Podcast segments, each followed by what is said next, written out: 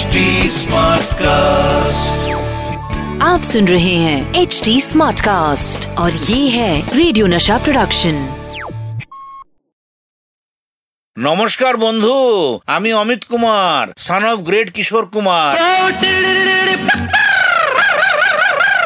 ये है crazy for किशोर हम आज बात करेंगे किशोर कुमार और ऋषिकेश मुखर्जी के एसोसिएशन के बारे में।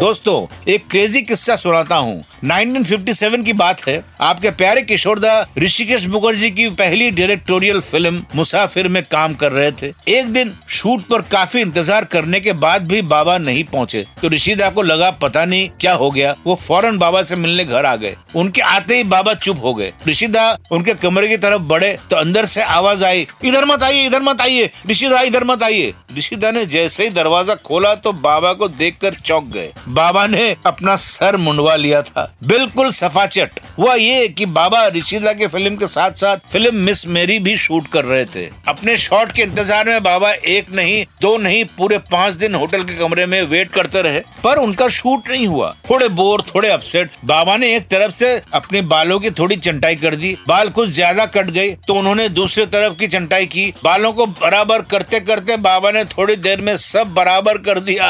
सर पे एक भी बाल नहीं बचा। फाइनली बाबा को पाँच दिन होटल के रूम में वेट करने के बाद उन्हें शूट करने के लिए बाहर बुलाया गया। लेकिन फ़िल्म के डायरेक्टर उन्हें देखकर हैरान रह गए। तब डायरेक्टर को अपनी गलती का एहसास हुआ और उन्होंने बाबा को हैट पहनाकर फ़िल्म की शूटिंग जैसे तैसे खत्म की। और इस फ़िल्म के बाद ऋषिदा ने भी एक विग बनवाकर बाबा के साथ अपनी फ़िल्म पूरी की थी। तो दोस्तों बात बाबा की हो तो एक क्रेजी किस्सा तो बनता ही है।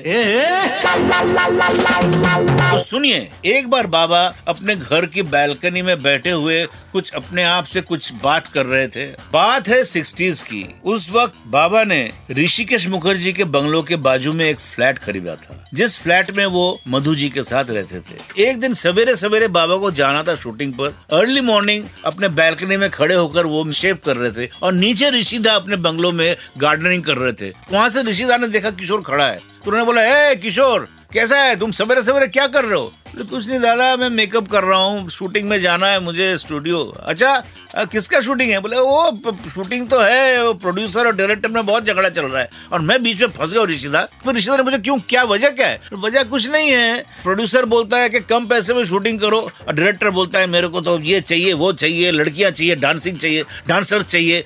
तो प्रोड्यूसर बोलता है, मेरा ओवर बजट होगा। और बीच में ऋषिदा, मैं फंस गया हूँ। किशोर ये प्रोड्यूसर कौन है? मैं हूँ। डायरेक्टर वो भी मैं हूँ। ऋषिदा बाबा को देखकर हंसने लगे और कहा किशोर यू आर मैड बाबा भी ऋषिदा की बात सुनकर मुस्कुराने लगे दोनों हंसना शुरू कर दिया। कैसा लगा आपको ये कहानी? ये कहानी नहीं है ये सही में हुआ था। अब